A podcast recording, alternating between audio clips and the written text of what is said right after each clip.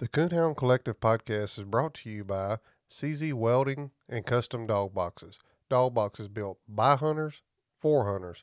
Check these guys out today. This is your host, Jason Snellgrove, and I will be your guide as we journey down the road to pleasure hunt or hitting the long trail to those great comp hunts. This is the Coonhound Collective podcast.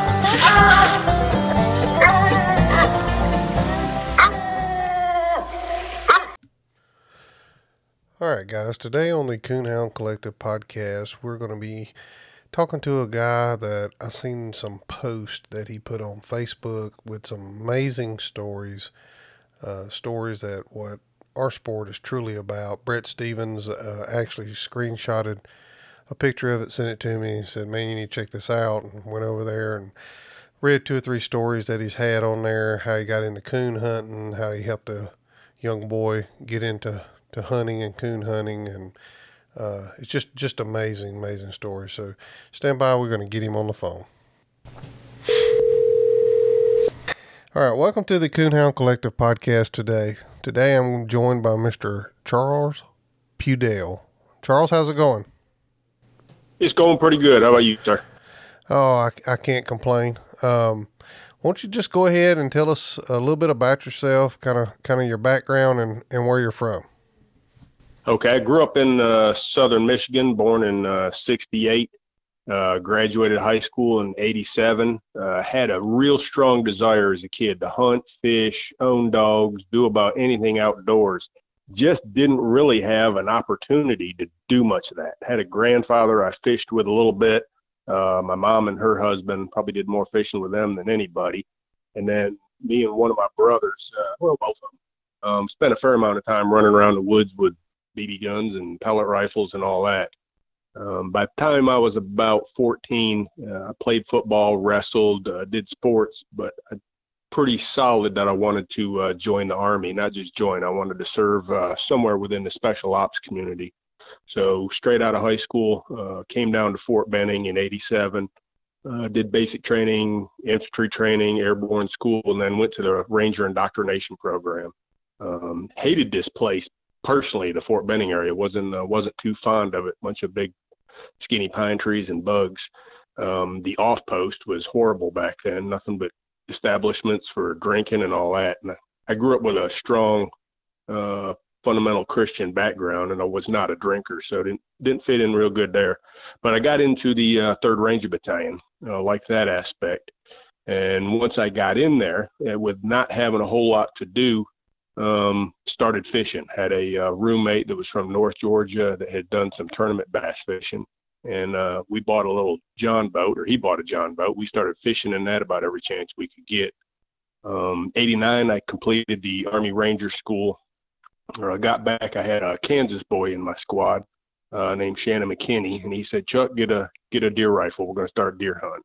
So I started deer hunting the post, and absolutely loved uh, deer hunting uh, about any any sort of hunting I enjoyed.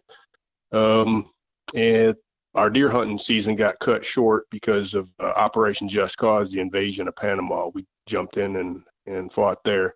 Uh, when Panama, during Panama, my roommate uh, David Reeves got shot three times and uh, ended up getting out of the army. He survived it. But he called me up said, "Hey, come get this John boat. It's yours." So he gave me the uh, the John boat he had, and ended up meeting my wife. Not much after that, we spent most of our time fishing on the Chattahoochee River, uh, continued deer hunting, and then her dad was a avid uh, deer hunter, but hunted with hounds. And uh, when I got the Army, gave me a scholarship to uh, stop being enlisted to get out and go through college ROTC, so I could come back in as an officer. And those three college years, I hunted and fished a lot.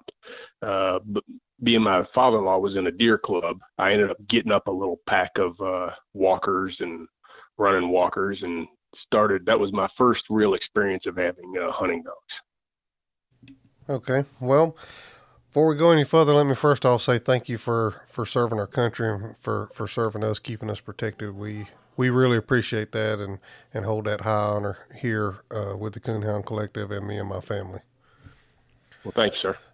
um, so you got that that pack of dogs to deer hunt with there. Um, how, how did that develop into moving over into to coon hounds uh, at some point? Well, you read the story I wrote on the uh, Facebook there, so I'll just tell it kind of quick. I I was working construction, and I don't remember exactly why I was walking, but I lived in a very poor part of Phenix City. On one side of me, I had the projects. On the other side was the little shotgun houses, uh, folks that had you know worked in the mills. Poor on both sides. But I was walking through Riverview Apartments, um, which uh, is the projects. There was a group of boys over in a grass area throwing a football around, and one of them looked over, about a 10 year old boy, and said, Hey, ain't you the hound dog man? Which kind of surprised me because nobody called me hound dog man. Everybody down in that area called me fish man. I caught so many crappie and catfish back then that I would pull up into the projects and give them away, uh, the ones that I wasn't keeping. So when people saw my truck, they'd say, Hey, fish man. But I kind of laughed and said, Well, I don't know if I'm the hound dog man, but I got a few hounds. And he said, Can I see him? I said, Sure. So him and a group of boys followed me down to the house. I lived in a little quadruplex, but I had a fairly big backyard. I just had some 55 gallon drums with uh, my dogs tied to stakes. And uh, he was just very interested in dogs. And uh, we threw a football around a bit and talked. And he ended up leaving. And then a couple days later, he came back down with a few more of those boys. And he started making kind of a regular pattern, but his name was Irvin. He would keep coming down. And then uh, little by little, just be him. I had a uh, litter of puppies that a fox dog and a running walker, a treeing walker had had mixed mixed puppies, and they started just ended up missing, which I didn't care. Because I was trying to get rid of them anyway. But kids were stealing them, and Irvin would go out and liberate them and bring them back to me. But we pulled into the drive one day. I looked out back and I saw him. He saw me. He took off running through like a little patch of woods. I was like, "Oh, what the heck's Irvin Irvin doing? It ain't like he would do anything wrong to leave." He was doing, he would sneak over, get a five gallon bucket and a shovel and scoop up the dog mess for me. He'd been doing that for a while. I was kind of wondering why there was no mess to clean up for my dogs. But uh, as summer went on or time went on, we started, uh, I met his mom and uh, he's just an outstanding young man, very well behaved, um, just courteous. He would never ask you for anything. Um, you could even, you know, offer, you know, if we stopped by a store or something, he just generally uh, always wanted to earn his own way but we started fishing. And once we started fishing, I started teaching him some marksmanship with a pellet rifle. And then I switched him over to a 22. And he just, anything that had to do with fishing, hunting, guns, four wheel drive trucks, he ate it up.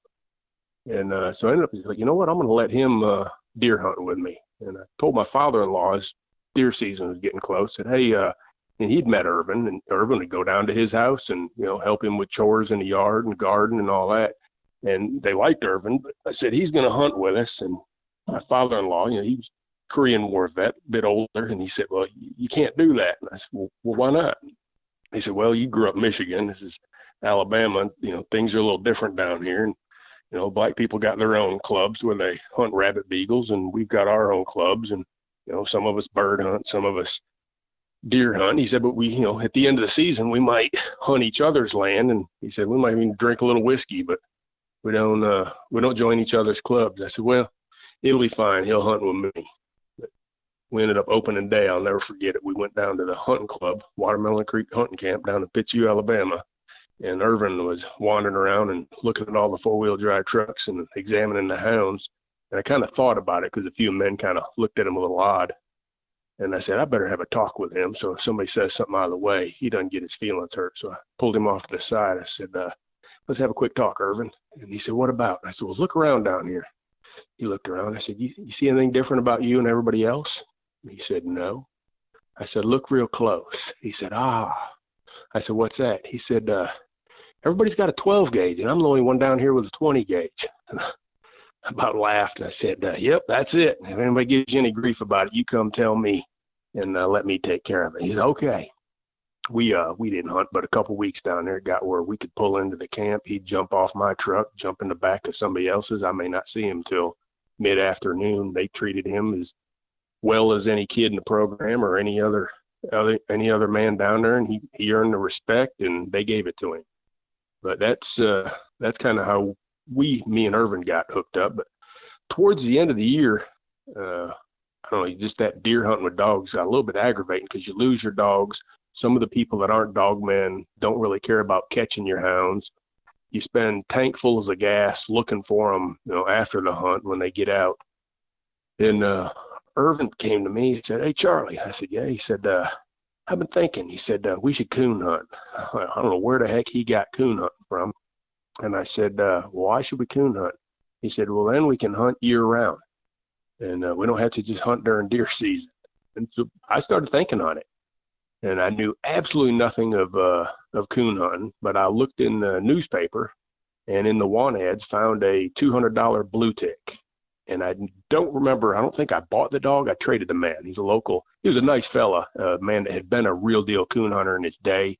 Um, injured uh, during Vietnam, and he kind of become had a bad back injury, become a more of a dog jockey. But I got that blue tick, and we knew nothing. We didn't have a tracking system. We didn't have a squaller. We didn't have coon hunting lights. We didn't have waders. Just me and Irvin out there in the middle of Fort Benning turning a dog loose and then taking off and following it. And how we didn't get snake bit or anything else eaten by gators, I don't know. But we followed that dog all over creation. It ran armadillos and fox and possums and I don't know what else. But it treed a few times. We never found nothing. We went and got a few more of those uh, dogs and tried them out, and it was all about the same. And it took us uh, a month or so, and we kind of gave up on the coon hunt and decided uh, decided we didn't know what we were doing with coon hounds. Yeah, well, that is, uh, and I, I really wanted to have you on to to share that story among many others that I'm sure you have, and some others that I've read. Um, but that that that story to me is the embodiment of coon hunting. Um, you know, nothing, the, the, the color of their skin doesn't matter. It, it's just about being out there in the outdoors, enjoying it with people of, you know, all different races and backgrounds and, and cultures. And, and when I read that story, you know, my, my buddy Brett Stevens, uh, screenshot it to me. He said, you got to go, you, you've got to go read this. And, um, so I went over and read it and I was like, man, this, this is it. This, this is, this is coon hunting. This is what it's about. This is this is hunting in general, not just coon hunting. This is hunting in general. You know, bring bringing people together from all walks of life, and it was just just an impactful story to me and and to him and to I'm sure many others that have that have read that. Hey guys, this is Jason over at the Coonhound Collective podcast. Is your dog box starting to get wore? Maybe it's starting to get a little crack like mine is. Maybe you've just been thinking about it's time to upgrade to a to a new box, but you've asked your buddies and you're just not real sure what direction to go in. Well, let me help you out here. Go check my friends out at CZ Welding and Fabrication, custom doll boxes and aluminum products on Facebook. You can check out all their custom work they do there and their designs that they do. If you don't see something that you don't exactly like there, reach out to Nathan at 540 810 5439 540 810 5439 or send him a message through the Facebook page. I bet he can fix you up. Don't wait till fall to get that new dog box. Go ahead, get that dog box now. Get you uh, get you something looking good in the back of your truck that, that you can be proud of and that you can haul your dog around in comfort. Check my friends out at CZ Welding and Fabrication. You won't go wrong. Dog boxes built by hunters for hunters. Get yours today. CZ Welding and Fabrication. It was interesting too because I don't know when I was, you know, I was in my pretty early 20s then, mid 20s, and uh, when we started really coon hunting, and uh, you know, I learned about coonhound bloodlines, and this is, you know, I can tell how I met Bobby Phillips in a minute, but I would call, find a dog, you know, maybe Mississippi, you know, North Georgia or North Alabama, and want to try it out. When I would talk, people would think I was older. I guess they'd assume I was 40 years old or something. So I'd drive somewhere, and you get out of the truck, and you know, I was young, so they weren't expecting a young guy, and then you got a 10, 11 year old African American kid with you, and they would just kind of have a strange look. Wouldn't say nothing. I never went anywhere with Irvin, didn't hunt. That afterwards, whether they talked to you on the phone, they'd say, Where in the world did you meet that kid? I was like, He lived down the road from me. Like, wow, you got a gold mine right there because that kid hunts like a grown man. Um, like he can be waist deep in mud. It can be two in the morning. He'll handle, he'll tote the coon. He'll handle dogs. it wasn't like hunting with a kid. It was literally like hunting with a like an adult. He was just mature for his age and had a lot of grit to him.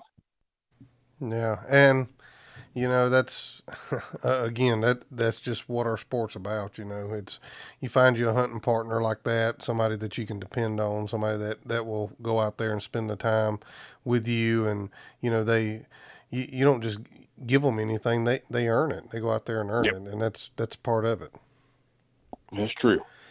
Well, won't you uh, go ahead because I think we're right on the cusp of you talking about how you met Bobby Phillips and kind of tell us tell us that story. I read that on uh, on Facebook, and again, is another phenomenal phenomenal story. So I got out of that. I've been out. I got commissioned as an officer. Um, done my five years enlisted. Went to college, uh, ROTC for three years. Ended up uh, got commissioned. Had been out in the field training. I was in the infantry officer basic course. Hadn't hardly slept in a week, and but it was I believe open week in a deer season, or it was my first chance to go. Uh, so I went out, you know, wanted to do some still hunting because the season comes in in Georgia before Bama, and I hunted both because I live on the border. So I got up in a.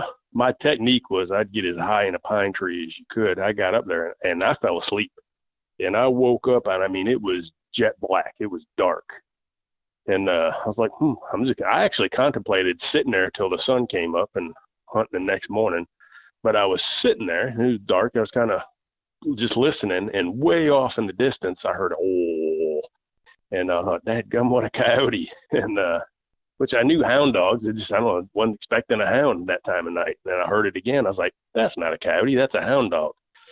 And uh, I was like, "Who in the world would have hounds out here?" And uh, I was like, "It's got to be a coon hunter." I heard a squealy squealier mouth uh, female dog open up behind it, and I started hearing them work track. And uh, I was like, I got to find out who this is. So I shimmied down that tree, ran to my truck, and uh, got up on Blue Ridge Road, dirt road, and I drive a couple hundred yards and uh, stop and listen out the window. And I could hear them still working. I did that for about a mile, and them two jokers locked it down. And uh, I mean, they went to hammering him. The blue dog that he was hunting, I mean, he had a big old powerful mouth, and he he treed with kind of a ball and chop on the tree and he was just hammering. So I found a little little tank trail kind of going down towards them, and uh, followed it down. And there sat a little Chevy S10, little white truck with a dog box, um, tailgate down. I was like, oh, there's my coon hunter. So I got out. They had already taken off through the woods. I could see their lights out of ways. And I heard them shoot the coon out, and they were coming back towards me, but they were kind of going off kilter. They weren't coming really towards their truck. So I jumped up on the tailgate and I yelled, "Hey, your truck's over here. And the light shut out and it went quiet. And I sat there for a while and didn't hear nothing. And then directly I could hear some something rustling through the woods and it was kind of a distance where the woods uh, started. I see a face pop out uh, from the trees and he looked, he said, who the hell are you? And I said, well, my name's Chuck Pudil. I heard your hound dogs and your, your coon dogs. I wanted to see them.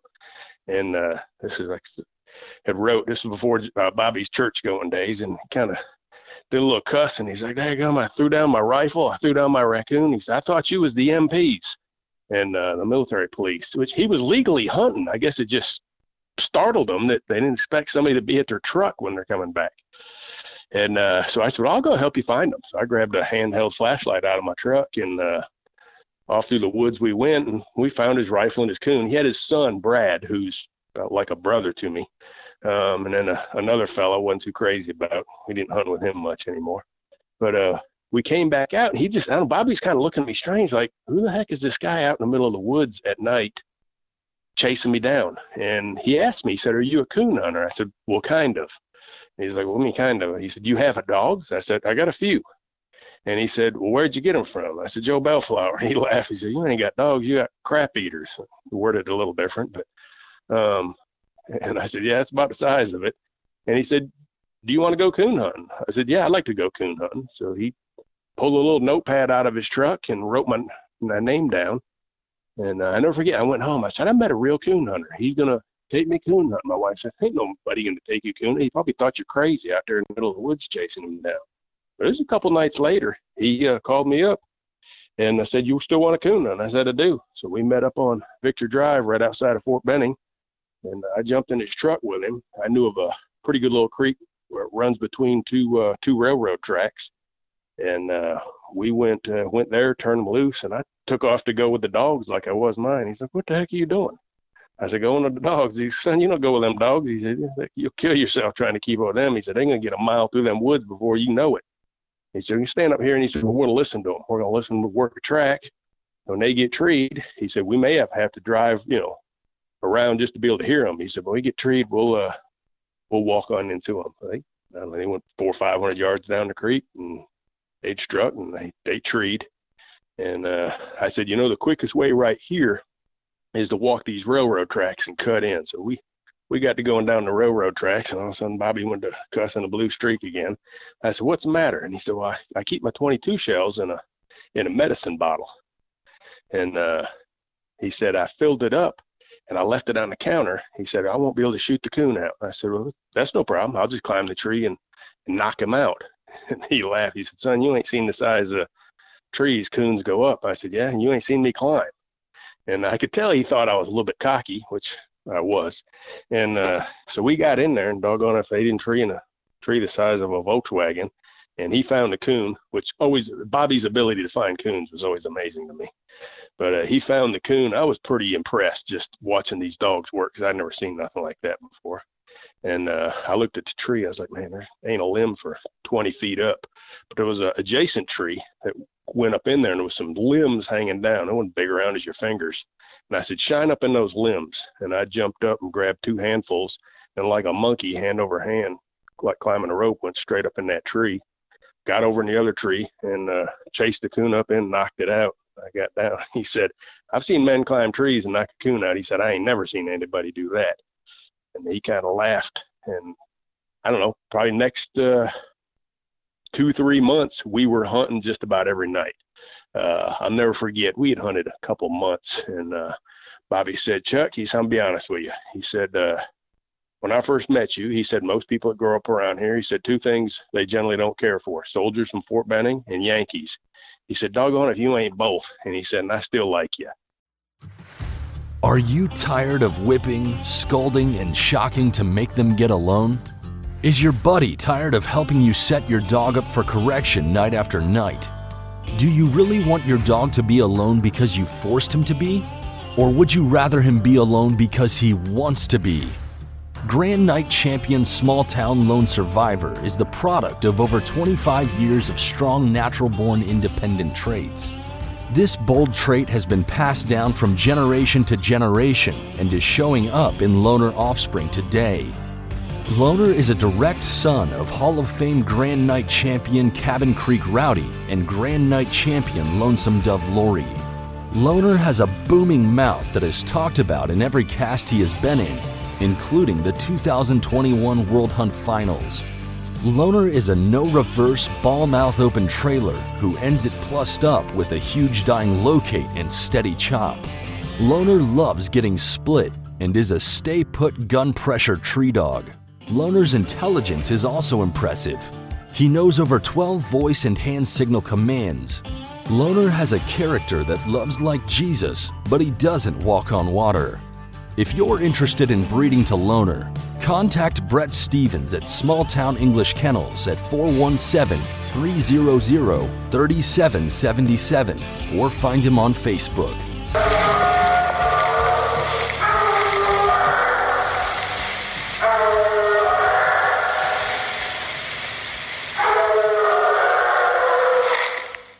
If you're interested in running a stud ad for your dog here on the Coonhound Collective podcast, reach out to us at thecoonhoundcollective at gmail.com. Send us a message through Facebook or Instagram, and we'll be glad to get with you to get you an ad built and get you pricing on all of our ads. But uh, we end up, he's Bobby's best friend I've ever had in my life. I'll say he's not only is he just an absolute phenomenal human being, um, uh, just a wellspring of knowledge. He's forgotten more about coon hunting than I'll probably ever know on breeding, training, uh, just hunting in general. And he's also, I don't think I've ever met anybody more honest than Bobby. Bobby tells you something, you can take it to the bank, and he's he's like family to me. His, his boys are like family to me, and um, but yep, that night was my first night really coon hunting, and little did I know that it was going to be a big part of my life later on. Yeah, so that that kind of got you hooked there. So from from that relationship being built there with with, with Bobby, did did that put you on the path? Or are you hunting blue dogs, or did you start off hunting hunting some blue dogs? And and and did you always just pleasure hunt, or are you doing some competition hunting too? I've done a little. So to answer, so Bobby, here's Bobby's weakness, and he'll tell you this. Bobby's colorblind. Um, if Bobby would have picked a breed, and I believe this, if Bobby would have picked a breed and only bred, trained, and, and handled that breed, I believe he'd be as famous of a breeder as Dave Dean was with blue dogs or Fred Moran was with red dogs or, whoever out there. You pick them, and I think Bobby is colorblind. He'll hunt anything. He's bred and raised some of the best black dogs I've seen, blue dogs, walkers, red bones, English. I think he's raised about everything but Plotts, and he's had some Plotts. Um, but Bobby would tell stories about a bullet, a dog named Bullet, a red bone he had that was out of Fred Moran's uh, Midnight Hickory back in the I think 70s, 80s. Um, and to this day, still says it's the best dog he's ever hunted. Um, people around here still talk about that dog when you talk to old coon hunters. Um, so I just, I don't know, for some reason, I took a liking to red dogs. Uh, I met a fellow named Russell Lee over in Waycross, Georgia. Me and Irvin drove over and hunted with him. And uh, he had a young dog named Dusty that was lightly started. And I convinced him to let me take him and start hunting him. So, I don't know, for a while, I hunted the hair off that Dusty dog. I planned on buying him or trying to buy him, and I bought a red bone puppy um, from Russell. Uh, Russell was a pretty well known red bone man out of Waycross at that time. Well, I got left here and got stationed at Fort Bragg, North Carolina. No sooner did I get there, I found out I was going to get sent to Haiti um, for that peacekeeping stuff for six months. Um, so I called Russell up and said, I'm going to have to send your red dog back to you and I wasn't able to buy him. I said he's ready to competition hunt now. Um, I don't know if you're familiar with uh, the Copeland or uh, yeah Copeland's Red Hot Dusty won the P, uh, the Purina points back in the early '90s. That's him. That's the first dog I ever trained uh, on my own.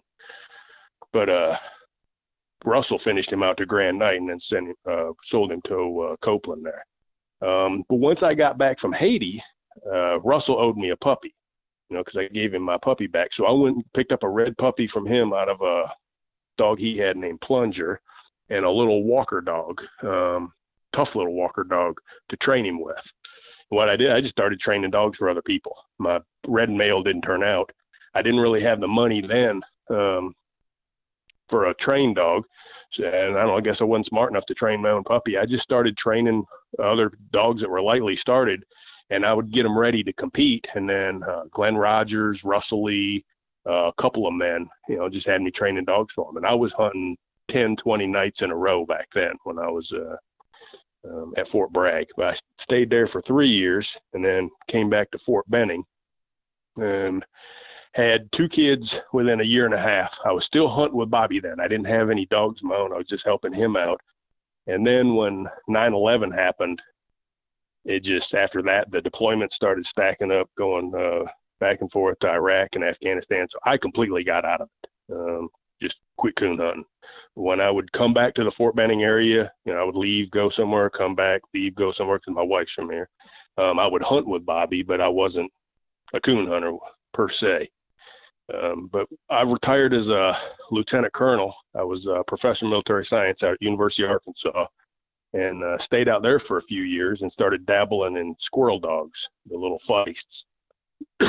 Excuse me, I like that, but it wasn't the same as hounds. So me and my wife talked about it and said, let's move back to Fort Benning area and do our permanent retire here.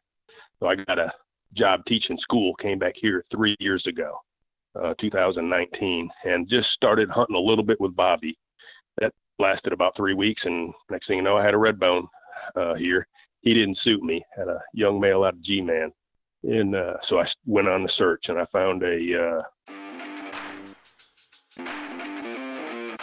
Hey guys, Jason at the Coonhound Collective podcast. Today I'm here to talk to you about a benefit hunt that's coming up. The State of Missouri Coon Hunters Association is holding the annual Shriners Children's Hospital benefit hunt on September the 24th 2022. This is a UKC sanctioned event. There will be a bench show and a night hunt. There will also be a auction on the grounds at one o'clock. For more information on that, you can go to the Shriners Children's Hospital Benefit Stud Dog Auction and more on Facebook and check it out. You can scroll down through there. The winner of the bench show is going to get a CZ custom dog box. The winner of the night hunt is going to get the same custom dog box.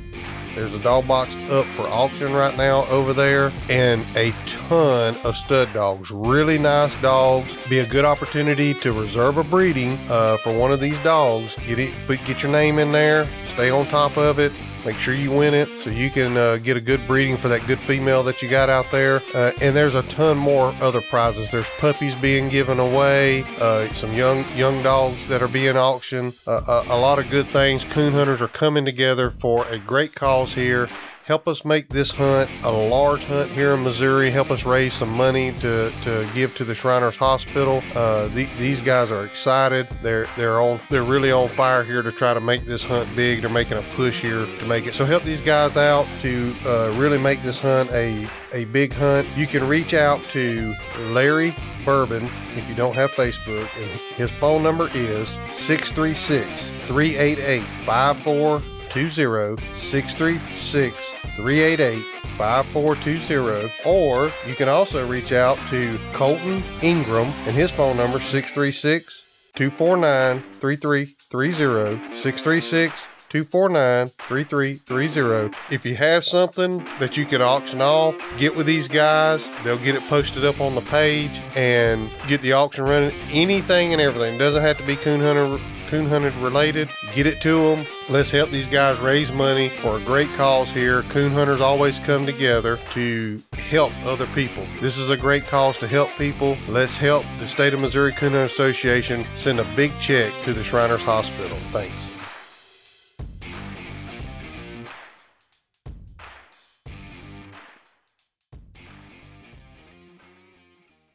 aftershock male down in the panhandle of Florida. Bobby bought him for me and uh, started hunting him. He exactly what I was looking for, and brought him to a nice female, raised a litter of puppies. So I've got a two-year-old female I call Dottie. She's ready to competition hunt now. Uh, I hunted the Winter Classic last year. Uh, that's about it, competition hunt. But this coming year, that is the plan. I've got a, a, a male out of Rocky, direct out of Rocky, that I'm going to title, and I'm going to title out my Dottie female. I'm going to try to get at least one of them in the tournament of champions hunt this year. Yeah, well, there are definitely some some good goals to set. I, I have I have some of those my, myself, and I've uh, I, have been been guilty of, of working with, with young dogs and and sometimes getting frustrated with them and sending them on before I really see their potential and um, you know and and used to I, I, used to enjoy messing with puppies you know from from the time they were young and to the time you got them really going I used to enjoy it but uh, it's kind of weird the older I've gotten the the least the the, the less I uh, I really like doing that so I try to I try to get something that's a little older that don't don't have to quite the quite the frustration to deal with. I think it is smarter to get a young started dog, but there is something about breeding, raising, training. Uh, I'll never forget last year. Bobby's got a little blue female named Harper. Um, Bobby used to competition hunt years ago. He's 72 now. Bobby just pleasure hunts. Um, he's got nothing against competition hunting, but he's a pleasure hunter, and he's got a nice little blue female, a little blue female that would win hunts. And I was hunting my little Dottie female with her. Um, Dottie started running and treeing well the went in the blue female uh, locked up treed massive oak tree we shined it. My dottie female wouldn't tree on it. She kind of meandered around. And uh, we couldn't find the coon. Ended up going back to the truck and i wasn't even leashing dottie then she just followed me back. Went to load her and she wasn't there. I said bobby where's dottie he said i don't know. She was here a second ago. And i pulled out my garmin and she back to the tree. And I started hollering for her. I about bumped her with a shot collar and then looked at the Garmin. She was 100 yards behind a tree. She was 200 and she was 300. Next thing you know, she's 600. Bobby's like, What's she doing? I was like, I don't know. I ain't heard her open. We drove around and she was just silent cold tracking. Then all of a sudden, I heard her open up. She drove a track about 300 yards and locked it down. And I mean, locked.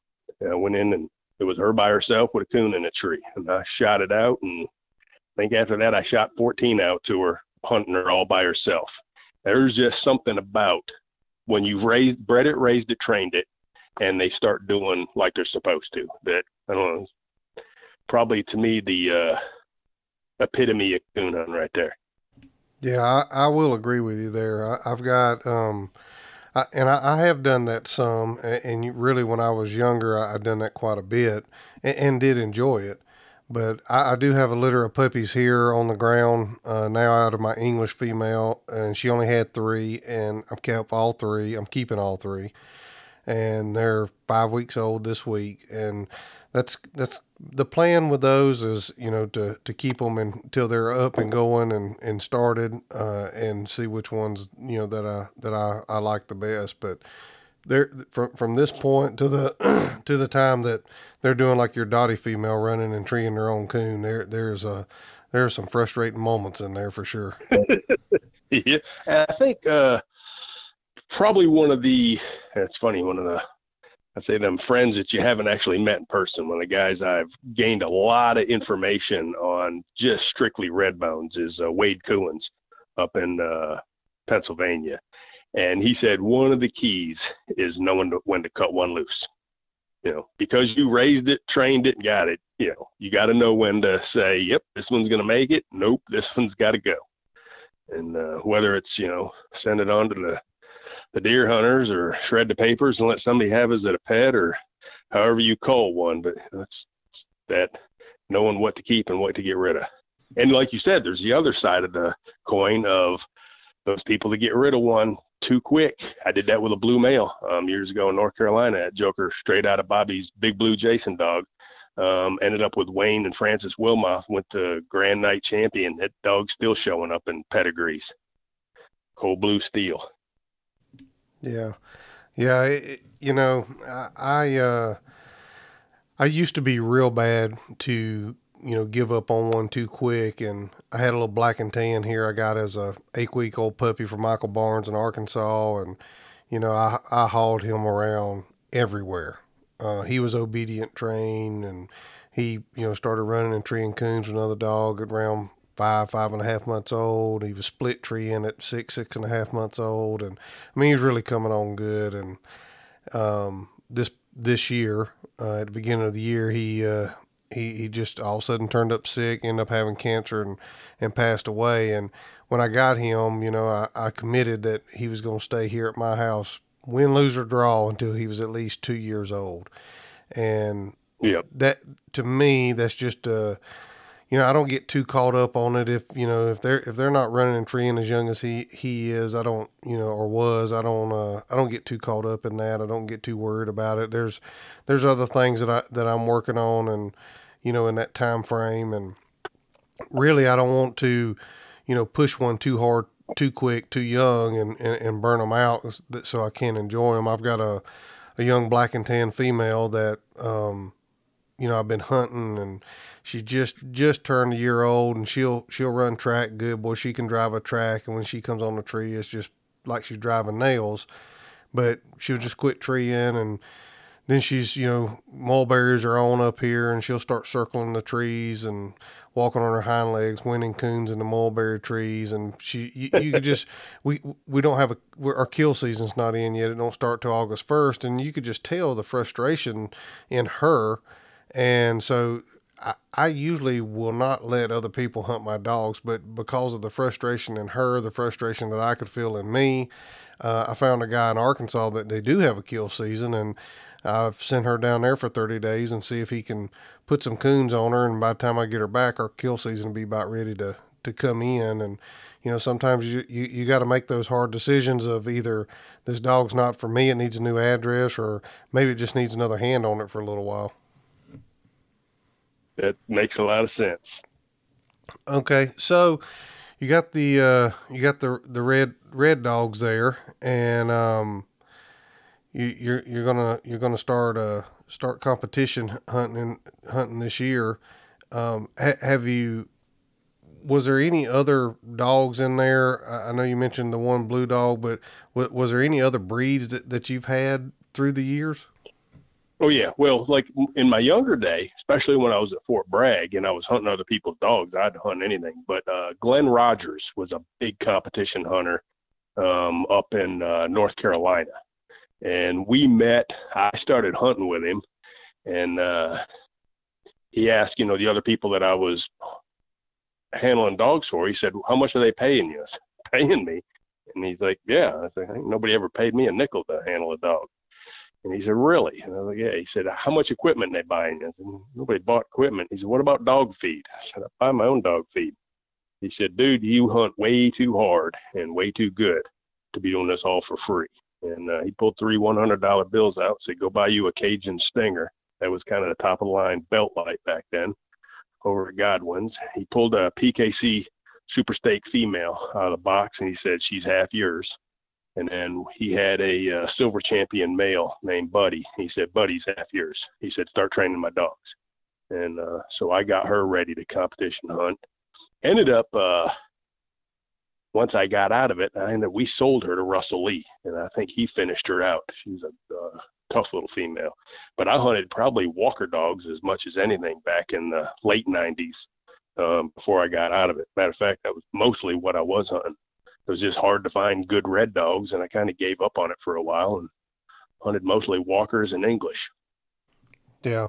So, um, before we move on from here, we talk about a little bit about handling dogs for other people and, um, you, you know, kind of the, the, the trials of that. Cause obviously there you said that you were handling some dogs for some people and, you know, you, you wasn't getting paid. And then, uh, sounds like you know you got opened up to a to a new opportunity there where where you did get a little something from it at least, and and and, ha- and you know owning half of the dog and you know a little money to buy some equipment and stuff, and you know uh, there's a lot of young people out there that you know they they they want to get in the sport or they've gotten a sport and maybe they don't have the dog that can really go out there and and compete and win. And they they'd like to get into handling some dogs for for some people.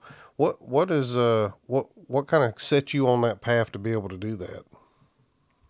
I think uh, one, I was probably jaded a little bit in that I learned um, I was tutored under Bobby Phillips, and here's the downside of that: you're going to be hard pressed to find a coon hunter straight up when they tell you something, you can take it to the bank like Bobby. Um, and you know, my kind of saying is be like Bobby. When you tell somebody something, they got to be able to take it to the bank.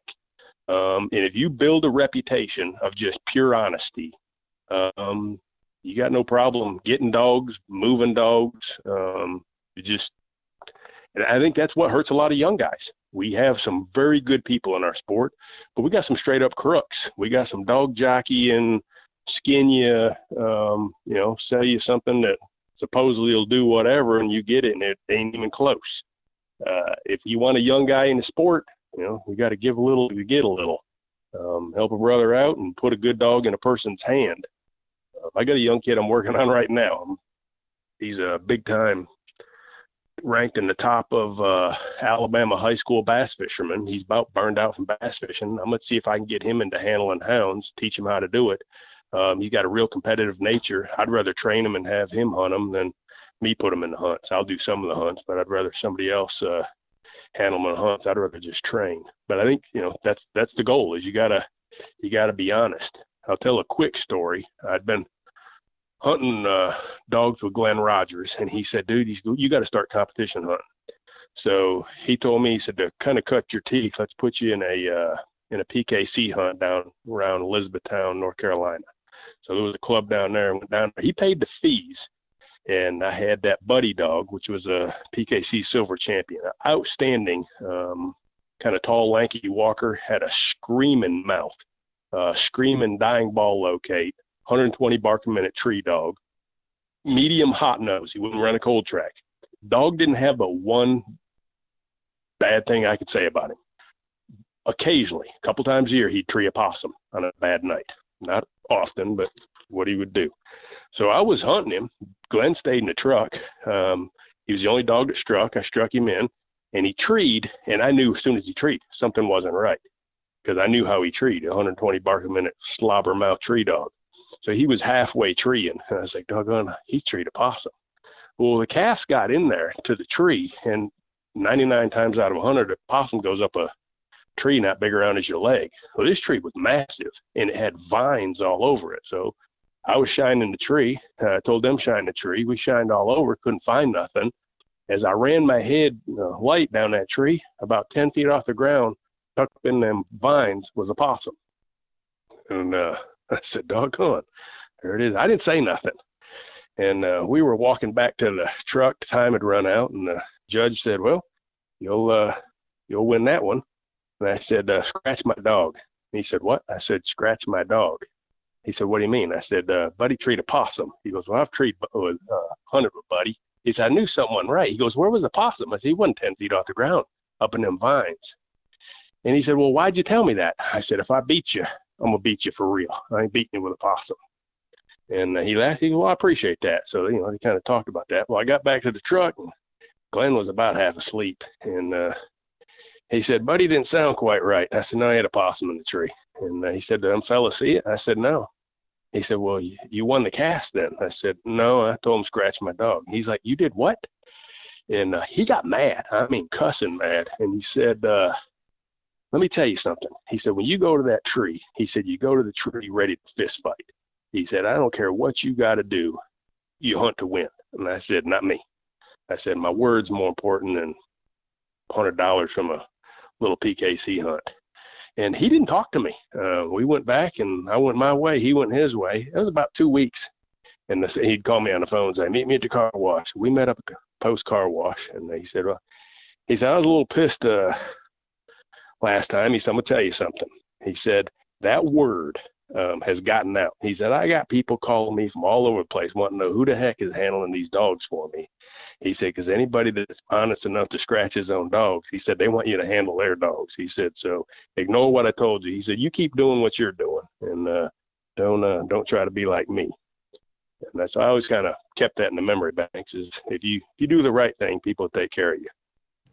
Yeah, that's that's for sure. And you know, I, I, I try to be be that way. I, I've recently sold some dogs, and you know, I get them to the people and and wait, you know, a short period of time and call them and make sure they're they're satisfied with them. And you know, especially in selling a dog, you know, dogs do weird things. Um, you know, especially if they've been around you for a while and you sell them, they they do weird things and you know, maybe not hunt just right or, or, or whatever. And I always, when I get a dog, try to take some of that into consideration, you know, while, while in the beginning stages of hunting one.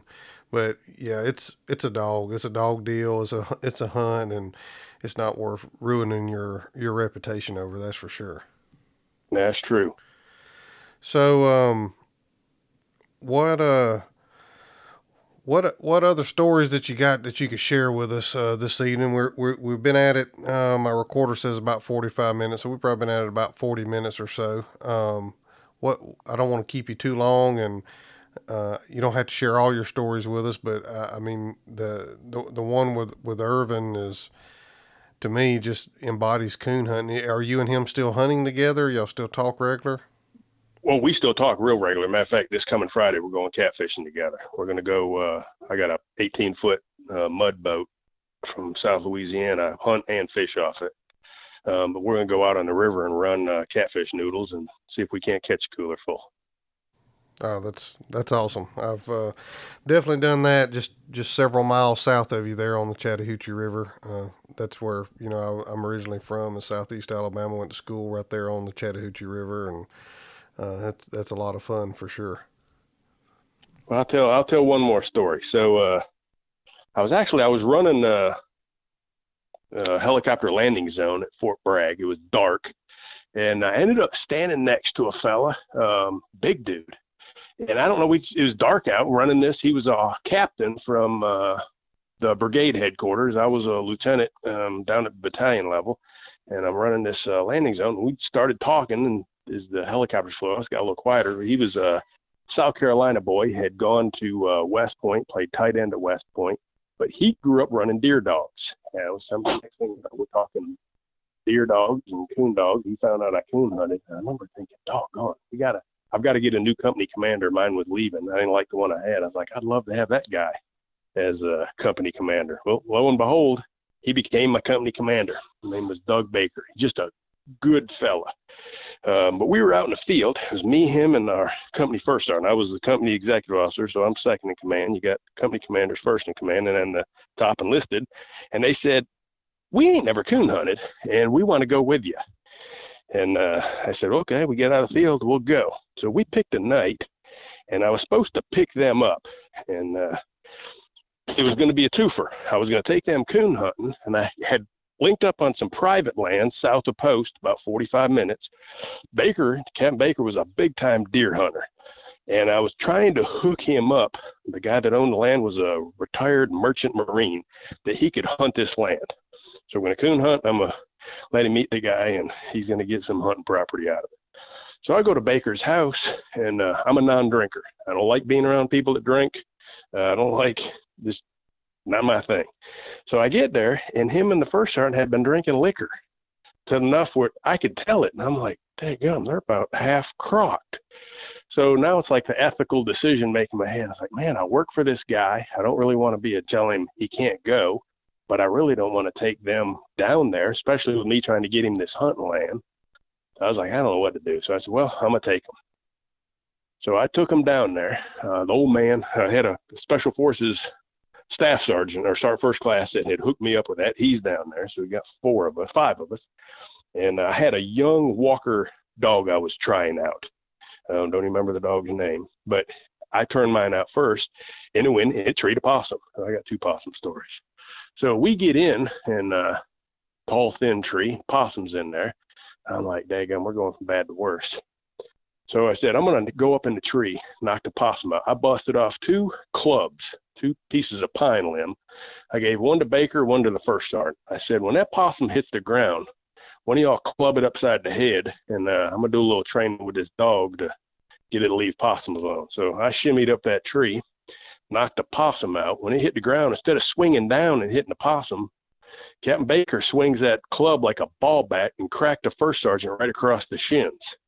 He hit him in the shins. The first sergeant, they're both about half drunk anyways, he rears back and smacks the captain with his club. And next thing you know, I got a full blown, no holds barred stick fight going on at the base of the tree, and the possum done run off. And I was like, well, so much for getting him to hunt land. They're gonna definitely not gonna kick us off this property. So I get down the tree, break them up, and end up going out. Well, the old man, I guess uh, he, he didn't uh, he didn't seem to mind. He liked he ended up giving him uh, rights to hunt the property and all. but I said, that's the last time I take them two knuckleheads anywhere. Kind of made me, uh, kind of made me look bad. Yeah, he probably didn't mind because he was probably just as entertained as I just was. yeah, he was. Uh, it didn't, uh, like I said, Baker ended up getting uh, getting to hunt on the property and all that. But it was, yeah, it didn't turn out quite like I thought. I didn't expect them to be down there at the bottom of the tree beating each other with clubs while the possum ran off. Yeah, well, that's uh, that's a good story, and uh, I look forward to uh, following you on Facebook and, and, and, reading many more stories. I, I, I, know we talked on the phone earlier today, and the, uh, you can go over to Charles's Facebook page and uh, and read it. There's one on there about a, a young kid and in, in, in, the fireworks fireworks stand, and that's boy that that brings back some memories for sure. But uh, uh, we we've been at it not quite an hour. if you have anything else to share, you can share it, or anybody you'd like to thank, uh, you can you can do now, and and we'll we'll try to land this thing here uh, in just a few minutes. Hey, I appreciate you uh, contacting me, and you know, it's one thing that's different. Well, there's a few things different now with the coon hunting is we got the the electronics are quite a bit different. I used to use the old radio uh, tracking collars. Now we got the Garmin's. Well, so you know the lights are much more advanced, but the Facebook and the different groups allows you to communicate with coon hunters all over the country um, that you couldn't before. You know, used to you read the coonhound bloodlines, you called a number in the back, and that's how it was. So since getting back into this, I mean, there's been some guys. Some of them I haven't even met. Some I have. Um, Kyle Borgstadt out in Missouri, uh, Red Dog Man. He bred uh, Iceman dog I got. I've got real high hopes. Um, he's littermate brother to his moon dog that he's been winning so many hunts with. But Kyle's been a, a big uh, help to me. Uh, Ricky Vickers up in Kentucky uh, has been a, a, real big help. Wade Coons, um, there's a number of them that just, you know, they've been a wealth of genetics information and uh, helping out. But you know, a number of these folks, uh, Steve that runs the coon hunting or the conversation where you read the story at, that's, you know, there's a couple of these outstanding uh, Facebook pages that just uh, really helps you stay in touch with folks across the country that are coon hunting. You know, that's how I met you. Yeah, I agree. There is a there's a lot of a lot of good people out there, a lot of good people willing to help, and and social media has definitely uh, played a part in that. And uh, we we also use a, a, social media app called Go Wild, and there is a houndsman um, section in there. They don't have the groups. It's it's, it's not it's not Facebook. Uh, they wasn't trying to recreate Facebook, but they have a houndsman group in there, and some of the some of the content and pictures showed in there uh, and videos and stuff are, are really really really good. And and then the groups in Facebook have you know you can if you want to want to know about English dogs or check out English dogs, there's a page on English dogs, black and tans, Walker dog. Yep. I mean, you name it, it's there. You if you if you want information, you can get it, and yeah, you'll have a few if you ask questions and you're trying to learn or whatever. You'll have a few people, you know, pop off at the mouth, but for the most part, people are there there to help, and those people you just gotta ignore and move on. I think one of the challenges or one of the uh, things that we need to do, those of us that have some experience, I can't speak for black and tans and English and all that because I hang out on the Redbone pages. Uh, I may be wrong, but I will bet you the black and tans are others. There's a huge or a significant population of these pet show rescue that have your breed of dog and they want to be the dominant voice on some of those pages. You got to find a young coon hunter that gets on those pages and direct them to a page that's strictly hunting. Otherwise, they get led astray quick. Um, so there's a few. I'm sure there are with the same with the black man. There's two or three of the redbone pages where it's just straight up hunting dogs, hunting people, and good information. You know, you get a smart aleck every now and then, but for the most part, um, they run them pretty good. But some of those other ones, if you see, you know, 10,000 members, you got to, you know, you're more likely to have a pet page um, with rescue people, but they're going to be the self self declared experts and and got to got to kind of help police those and round up your coon hunters and get them in the right the right pages. Yeah, I agree with you there, and that's another reason I like to go wild out. They they kind of monitor that that stuff themselves and try to keep you know some of that some of that stuff out out of their um, social media. You know, kind of keep some of the antis out of it and. And, yep. and get it, people pointed in, in the right direction, and, and and you know they they don't allow they don't allow the that type of you know criticism and stuff like that to go on over there, and that's that's one thing I really like about them. And uh, you know, I, have you know kind of started to try to post a lot of my my hunting pictures and videos and stuff over there. I still do some on Facebook and and uh, Instagram and stuff just because my wife and kids are there and you know I still do some stuff there. But um, I, I, I, really the more I've used this Go Wild app, the more I've liked it, and there, there's more like-minded people over there. It's you know people like me and you that that we're interested in hunting. We're not interested in all that other stuff that's going on. Yep, that's true. Well, I. Uh, I don't think we even scratched the surface. Just and and and we've not talked that much, but I don't even think we've scratched the surface here on on stories. And I'd love to have you back in the future, and we can we can sit and tell some more, and maybe you can give us an update on those on those uh, red dogs that you've got, and uh, maybe we get some good feedback there on on what they're doing and what they're winning, and uh, you know we can we can just catch back up at another time. We've been at it right at an hour now. Well, how far are you from the Arkansas border? I can be in Arkansas in about 25 minutes. My kids live in Fayetteville area of Arkansas because that's where I was professor of military science. So I head up there pretty regular too. Oh. Uh, it wouldn't take much coaxing for me to take a dog up there and slip across the border and, and do a hunt either, you know, around a Thanksgiving, Christmas, or one of these times I go up there. Well, you you uh, you got my number. You give me a call. We're we're about two hours from Fayetteville. Good so deal. That's we, uh, that's we, doable. We we can meet halfway at some government land or or something, and, and we'll definitely take a hunt. I would I would enjoy that. Sounds like a plan. All right. Well, thank you so much for taking your time to be on the Coonhound Collective podcast, and we will catch up with you at another time. Huge thanks. Uh-huh. Thank you. Thanks, guys, for listening to the Coonhound Collective podcast today. We really appreciate you taking your time out of your day to listen to the podcast. If you don't mind, head over to Facebook and give us a like, and head over to Instagram and give us a follow. It's both at the Coonhound Collective. Also, if you would like to reach us here at the Coonhound Collective, you can reach us at thecoonhoundcollective at gmail.com. If there's someone that you would like to hear on the podcast or a product that you would like to hear talked about, please send it to the Coonhound Collective at gmail.com. Thanks again. Have a great day.